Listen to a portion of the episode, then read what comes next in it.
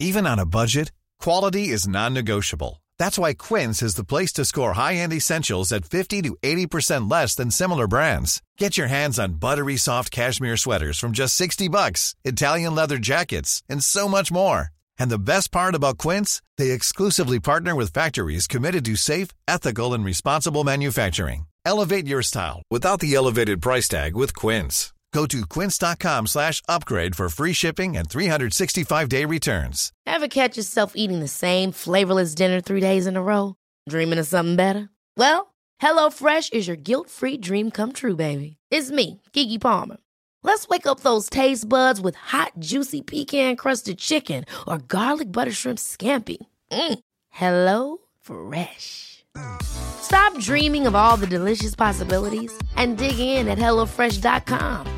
Let's get this dinner party started.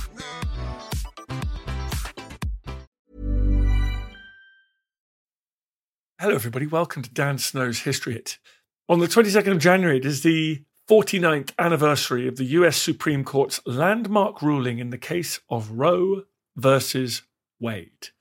Jane Roe was, in fact, called Norma McCorvey. She was a Texan woman in her early 20s who sought to terminate an unwanted pregnancy in 1969. Her case was eventually, after she'd had her child, in fact, taken up by the Supreme Court, and they decided to strike down the Texas law which banned abortion, and that effectively legalized the procedure nationwide. And that was the starting gun for a major partisan culture war that rages to this day, and maybe nearing a successful conclusion for those who wish to see Roe versus Wade overturned. Tell me all about it. I've got one of the greats, Linda Greenhouse. She worked at the New York Times for 4 decades. She's written about the Supreme Court. She teaches at the Yale Law School.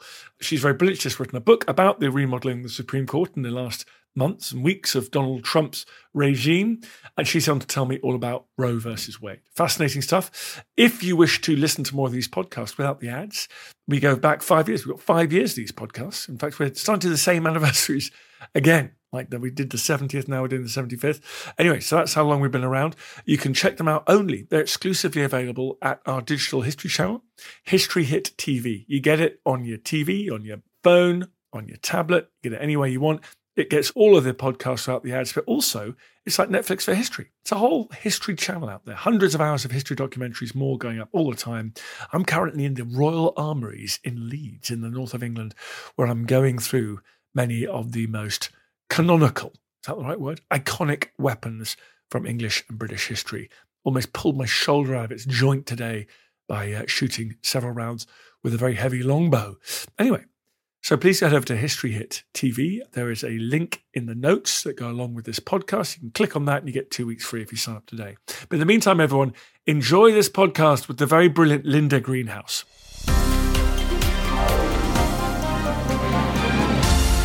Linda, thank you very much for coming on the podcast. My pleasure. Is it possible to say what was the legal status of abortion in the 19th century? Was it state by state, or was there a federal approach to abortion? Well, I'll say at the founding of the country, abortion was legal. I mean, nobody thought to criminalize it. What happened was later in the 19th century, there was sort of a wave of sanctimony, much like today, washed over the country. And so state by state began to criminalize abortion. So by the turn of the 20th century, abortion was illegal in every state in the United States. What was that impulse in the 19th century? What was going on there? It's complicated. As I said, there was a kind of a religious impulse on the one hand. Also, there was a competitive impulse. So the medical profession was quite alarmed at the fact that there were a lot of abortions and they weren't being done by doctors. They were being done largely by women, non-physicians. You might analogize them to midwives today. And doctors were annoyed that women were getting medical services not provided by them. And also there was an anti-immigrant impulse to this. So the country had an open door and many immigrants were coming from various parts of Europe and they were coming and having babies. And the white Anglo-Saxon women of America were having abortions as often as they were having babies. And there was this fear that the population of the country, this all sounds so current, would be overrun, overwashed by these undesirable groups. Quote, undesirable groups. So all these things came together. And of course, women didn't have a vote. Women didn't have a voice in politics or in the public square. And so, as I said, state by state began to criminalize abortion. As early as the 19th century, was this a partisan political issue, or was this a matter of campaigning that might sit outside the narrow confines of a party political contest? I've never heard that it was partisan or political in that way, which is actually quite an interesting point, because when we move on and get to what was happening just around the time that abortion was legalized, it wasn't a partisan issue then either. So it was a heartfelt issue. It was a controversial issue, but not one that divided neatly into Republicans versus Democrats. That's right. And I'm not even sure how controversial it was. As I say, women didn't have a voice. There was nobody to speak for them. And so this kind of washed over the country, I don't believe, with a lot of hand-wringing or understanding of the social impact. And of course, the social impact was it drove abortion not out of the picture.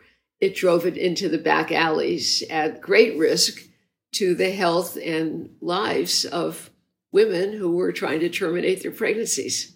The Comstock laws, just before we leave the 19th century, just tell me a little bit more about Comstock, because in terms of their contraceptives, and it's been easy to almost laugh at it, but there was nothing funny about them at all, particularly in their result on, as you say, reproductive health. Yeah, I mean, don't forget, this is a country that banned alcohol after the turn of the 20th century. So there's always been this impulse in the United States. And yes, the Comstock laws and the banning of the use of the mails for any information about contraception and so on. These things seem a little bit laughable today, but if you step back and look at what's happening in this country today, actually they seem like warning signals of a disease that can recur and that I think is recurring today in 2022. Just quickly remind us, because in the Comstock laws, it was what? You couldn't distribute information through the postal system about contraception or any kind of contraception itself. That's right. And contraception, such as it was in those days, actually was not banned in most of the country. It was banned in those states that were under the control of the Catholic Church. And that was Connecticut, where I'm sitting right now, and Massachusetts. By the mid-20th century, those were the two holdouts. But, you know, people would get arrested. And it sounds weird, but that's part of the undergirding of the social and political fabric of this country. Well, let's come now to the 1960s. How did the women's rights movement engage with this issue?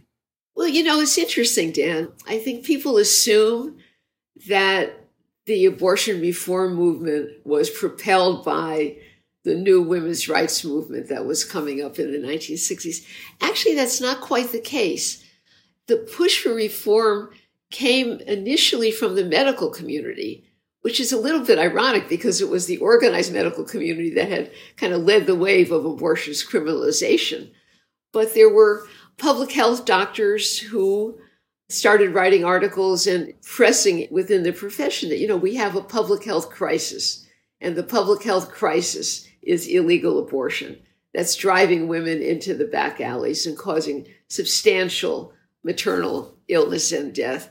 And then the legal profession, the elites of the American legal profession, the American Law Institute, which is still around and is a group of elite lawyers and judges and legal scholars, was in the middle of revising the country's criminal code. Now, they don't have the power to do that, but they put out model codes. And actually, they were very much influenced by what was going on in the UK at that time.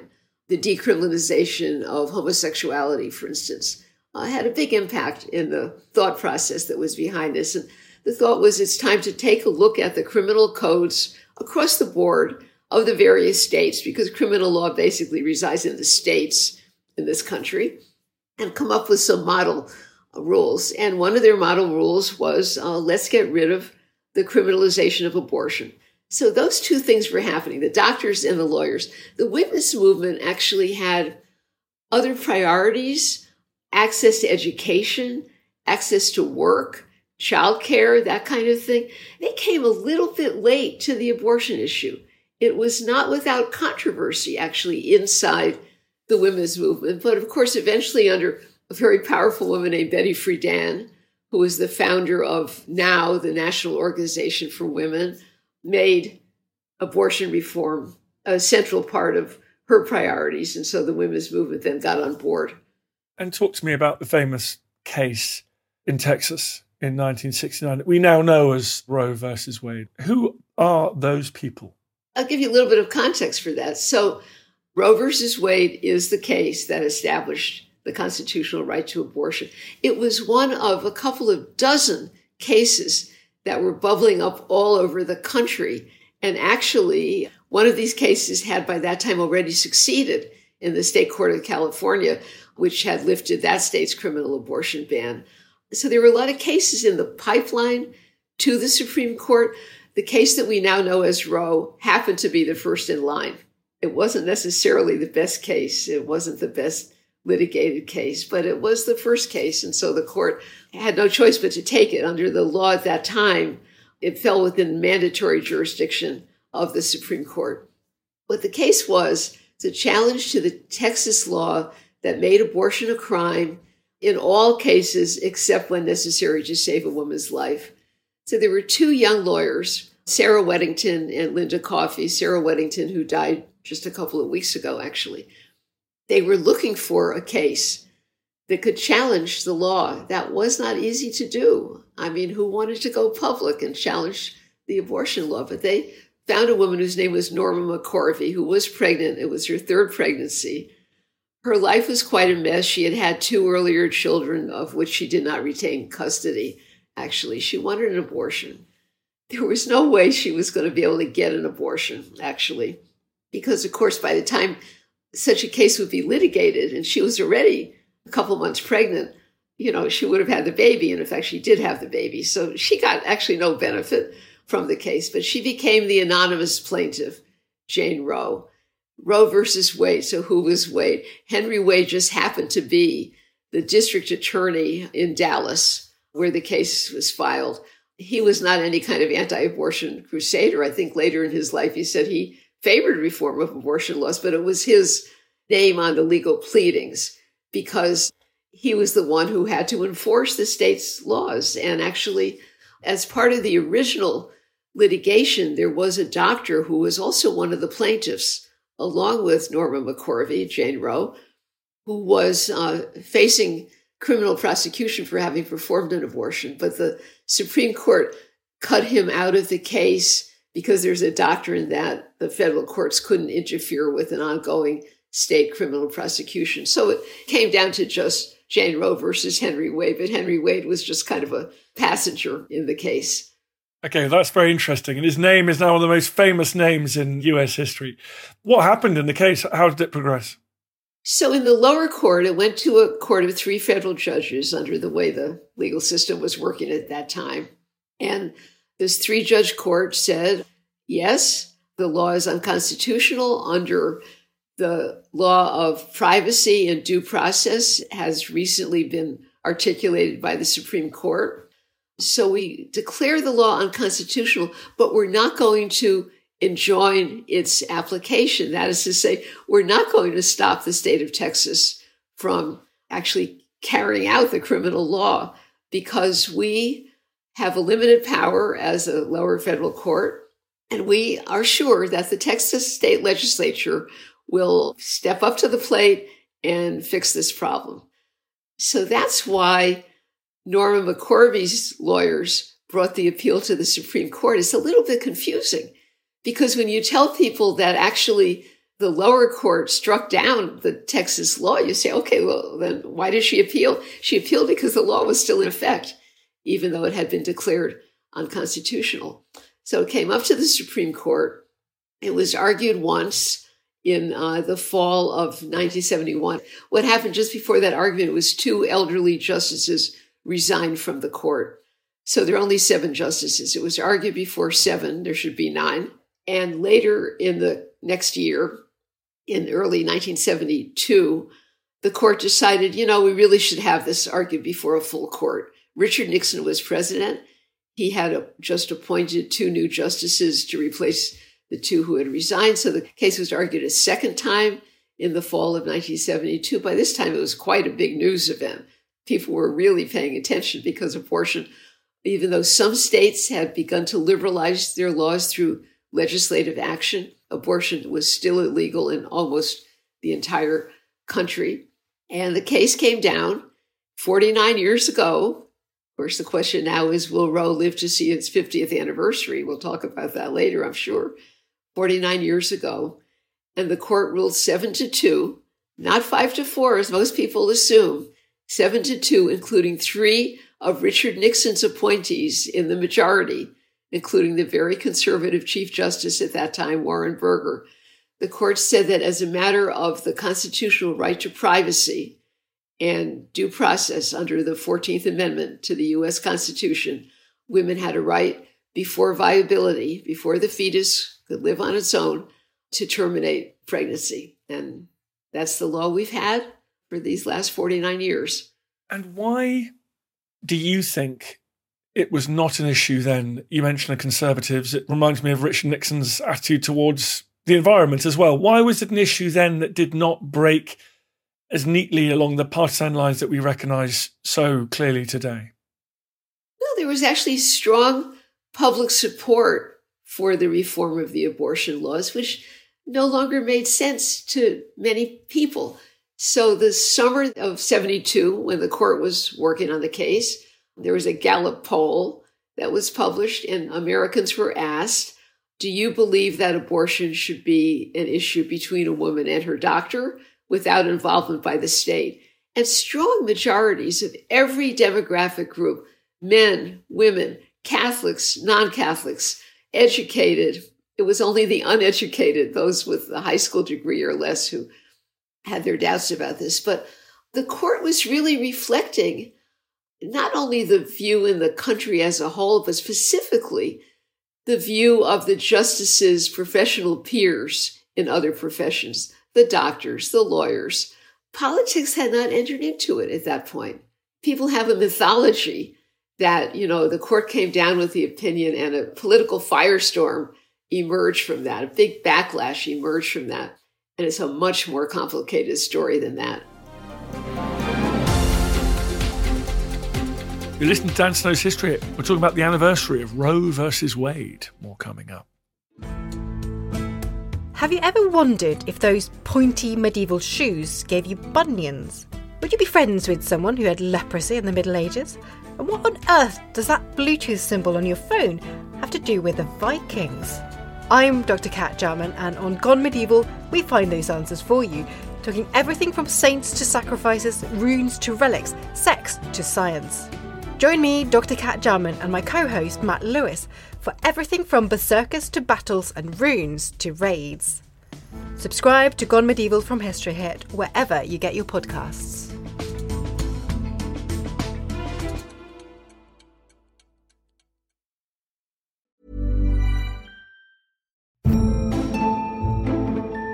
American politics are all struggle and strategy, passion and persuasion, and so much scandal. And they always have been.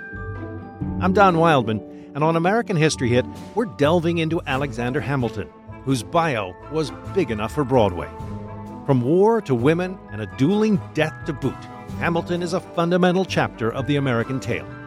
Join me and a cast of worldly experts to meet the real Alexander Hamilton on American History Hit, wherever you get your podcasts.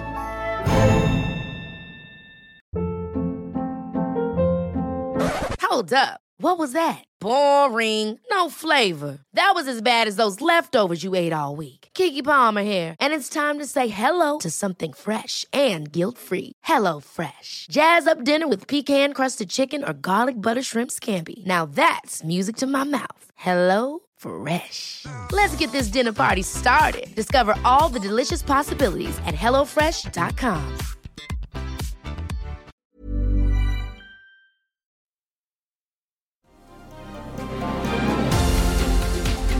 I'm just doing some math here. Norma McCorvey, Jane Roe, 9 months, the case was not decided in 9 months. So what happened to her third pregnancy? Well, because she had had a baby by the time the case came down. And actually, your listeners might be interested. A book was recently published here in the U.S. about that. It's called The Family Roe. A young man named Joshua Prager set out to find out what happened to Norma McCorvey's three children, including the one who was born while Roe was being litigated. It's a very interesting book, The Family Roe. But actually, a new doctrine emerged from Roe versus Wade that had nothing to do with abortion, but it was obviously prompted by this fact that who could challenge an abortion law and get an answer in time while they could actually avail themselves of the right to abortion. It's a doctrine known as capable of repetition yet evading review, and it's an exception to the mootness doctrine where a court loses jurisdiction if a case is moot. It no longer has a live controversy to decide. But if it's an issue that escapes the court because of a timeliness problem, like with pregnancy, and obviously the issue will come up from some other woman in some other pregnancy, it's capable of repetition yet evading review. And she went on an interesting journey. She was active in abortion rights and then changed her mind later in life, didn't she? Yeah, it's a sad story. I mean, Norma was kind of used and abused by both sides. I mean, once the case was submitted to the lower court, her lawyers didn't keep in touch with her, and they never even called to tell her that the case had been decided. She was kind of nowhere. And the Right to Life side of the street kind of found her and took care of her and persuaded her that she should become a poster child for anti-abortion, which she was for a number of years. And then by the end of her life, there was a documentary film that came out last year or so that kind of tracks her through the end of her life. She said, I never meant that anyway, and I believe there should be a right to abortion. So she was a person without very many emotional or intellectual resources, shall we say. And like a lot of people that end up as accidental heroines or accidental victims or accidental martyrs in one cause or another, she was maybe all three. It's an interesting example of law. You talked about the law was changed after that. Law changes are something we maybe associate with the legislative branch. We associate with Congress and the states and Parliament here in the UK. Why were politicians happy for it to be left to the courts? Why do we not have an act of Congress dealing with this issue? Why do we have Roe versus Wade? Well, that's interesting. I don't think Congress at the time thought that it had jurisdiction over something like abortion. As I said earlier, most criminal law, almost all criminal law, is a matter of state law. And if you regard abortion as an issue of public health is a matter of state law. So the question really is what was going on in the states.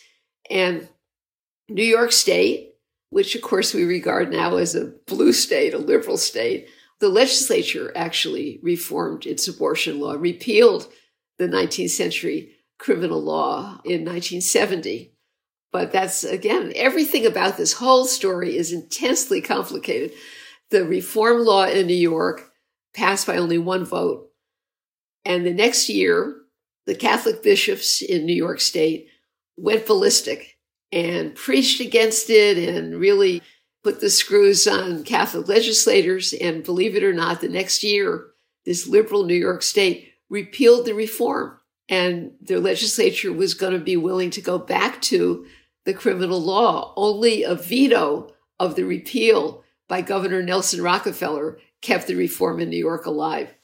I went into this kind of detail in answer to your question to say that although every state legislature in the country had the power to reform its abortion laws, the church was so strong in so many states that it was just not going to happen. Now, there were some southern states, and this again is counterintuitive, states like Georgia, who did reform their laws because there was a very small Catholic population in the South at that time.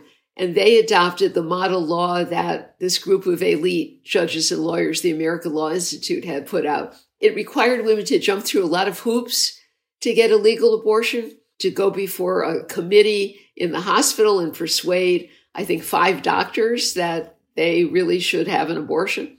So the Supreme Court took that case as a companion case to the Texas case, companion case to Roe, and also invalidated the Georgia law as setting too great an obstacle to women who were trying to claim the right to terminate a pregnancy.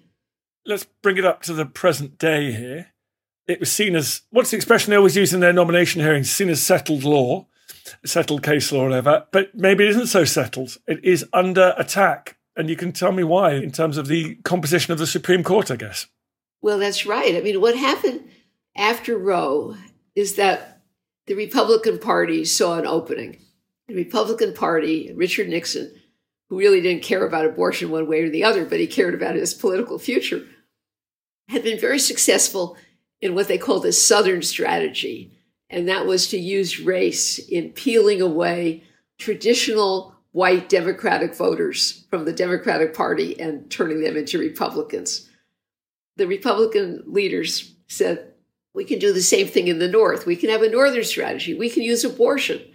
We don't need to use race. We can use abortion and peel away the traditionally Democratic, Catholic, urban, ethnic voters in the North and turn them into Republicans. It took a long time, 8 or 10 years.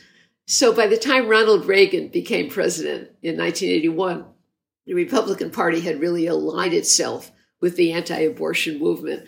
And so this continued, and every Republican president ran on a platform that pledged him to appoint judges and justices who would overturn Roe versus Wade. This was part of the political armature of the Republican Party. And so we come up to today, where Donald Trump had 3 openings, well, claimed one that he didn't really legitimately have, that should have gone to President Obama, but he filled 3 vacancies in his 4-year tenure, and that created on the court a majority of justices. Now, we don't quite know what they're going to do yet, but we know justices who have strong, strong reservations about the right to abortion as a constitutional matter. A case that puts this directly to the court, a case from the state of Mississippi, was argued in early December. It will be decided within the next few months. And so the country's kind of holding its breath in the expectation that, as I said earlier, Roe may well not live to see a 50th anniversary. There are presumably no restraints. They can choose to overturn it. Do they have a legal route? Do they have to prove that the court got it wrong in the 70s?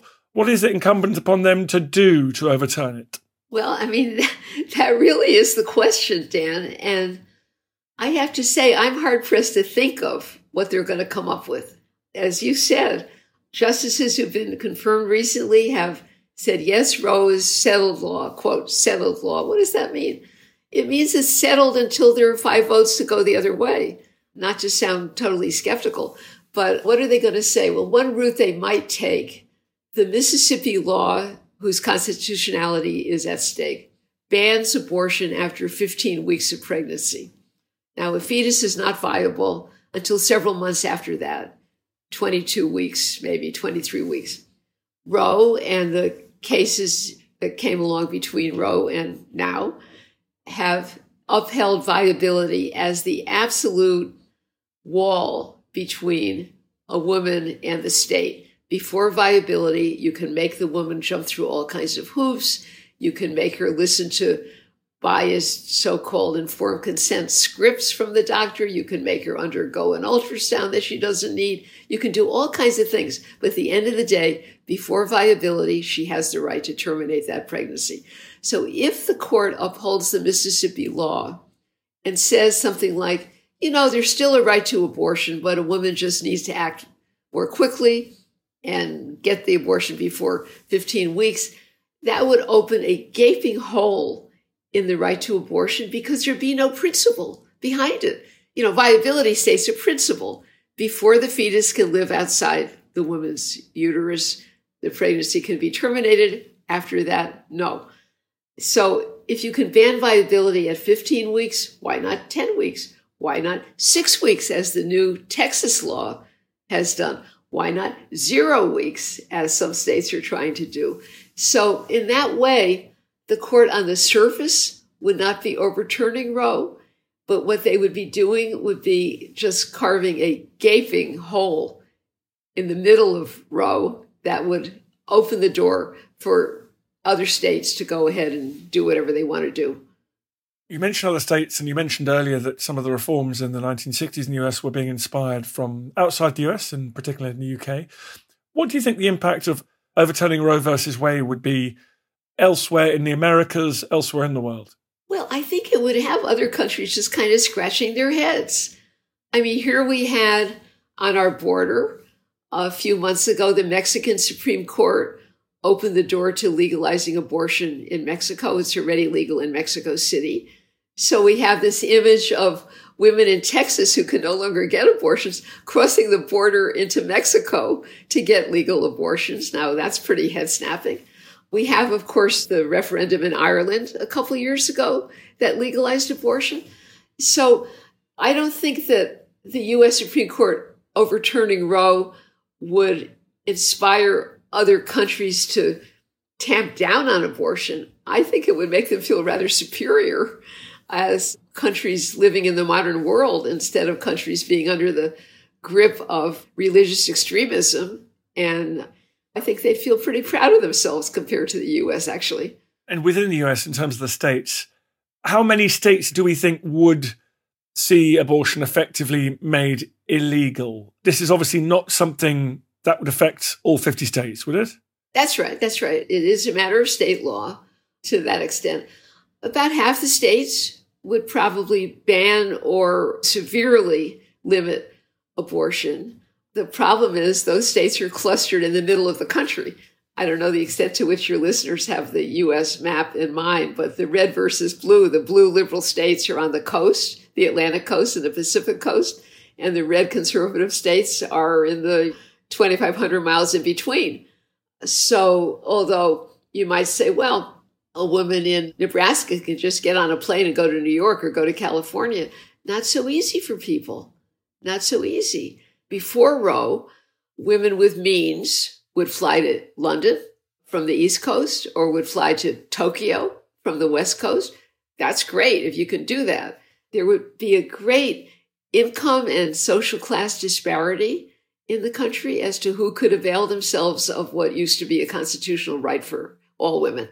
And let's just end up on what do we know would be the result in terms of its effect on women's health? Well, actually, the access to abortion has devolved currently really down the socioeconomic ladder. So there are many fewer abortions now among middle-class women. Why? Because they can avail themselves of long-lasting, reliable, and quite expensive contraception. So most abortions now are among the poorer women who have much less access to health care. I mean, probably your listeners know what a mess healthcare is in this country without a national health system. You know, people would be forced to have babies that they didn't feel they were equipped to care for. There's already a severe disparity in pregnancy outcomes between rich and poor in this country, and between white and black also, I should say. So the situation would be pretty tragic in a modern country in the 21st century to be going backwards in this way. Well, thank you very much indeed for coming on the podcast and talking about it. If people want to learn more, how can they get hold of your book? Okay, so my new book, thank you for mentioning it, it's not specifically about abortion, but it's about what's going on in the Supreme Court today that has led up to that. And the book is called Justice on the Brink. The subtitle is The Death of Ruth Bader Ginsburg, The Rise of Amy Coney Barrett, and 12 Months That Transformed the Supreme Court. And it's a chronicle of the last term of the court in which the court decided to move down this road and undertake to hear the Mississippi abortion case. I think it's available through Amazon in the UK. And just remind us, Ruth Bader Ginsburg, famous RBG, she died how long before the election? She died about 6 weeks before the election. In September of 2020, my book kind of starts with that.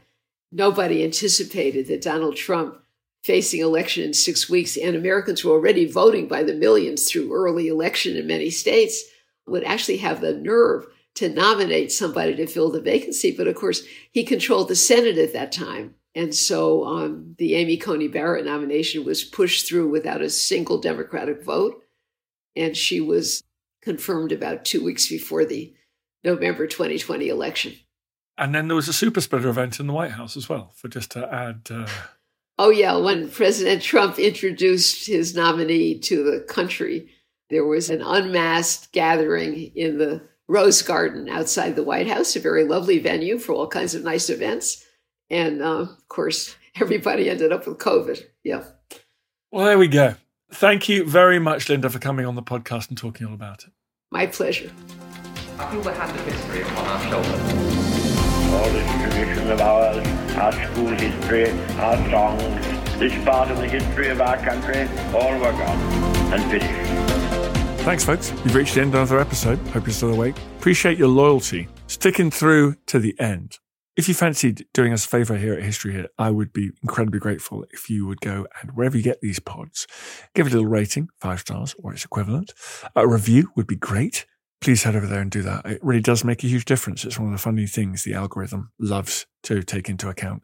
So please head over there and do that. Really, really appreciate it.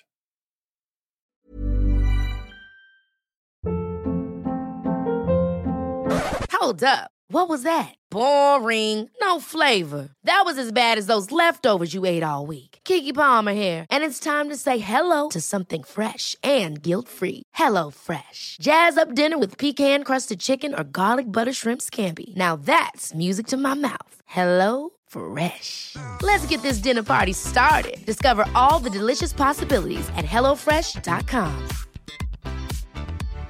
When you drive a vehicle so reliable it's backed by a 10-year, 100,000-mile limited warranty, you stop thinking about what you can't do and start doing what you never thought possible.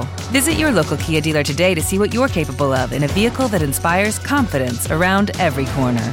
Kia, movement that inspires. Call 800-333-4KIA for details. Always drive safely. Limited inventory available. Warranties include 10-year, 100,000-mile powertrain and 5-year, 60,000-mile basic. Warranties are limited. See retailer for details. Thank you for listening to this episode of Dan Snow's History Hit. Please follow this show wherever you get your podcasts. It really helps us and you'll be doing us a big favour. Don't forget you can also listen to all of these podcasts ad-free and watch hundreds of TV documentaries when you subscribe at historyhit.com/subscribe. As a special gift, you can also get your first 3 months for just £1 a month when you use code DANSNOW at checkout.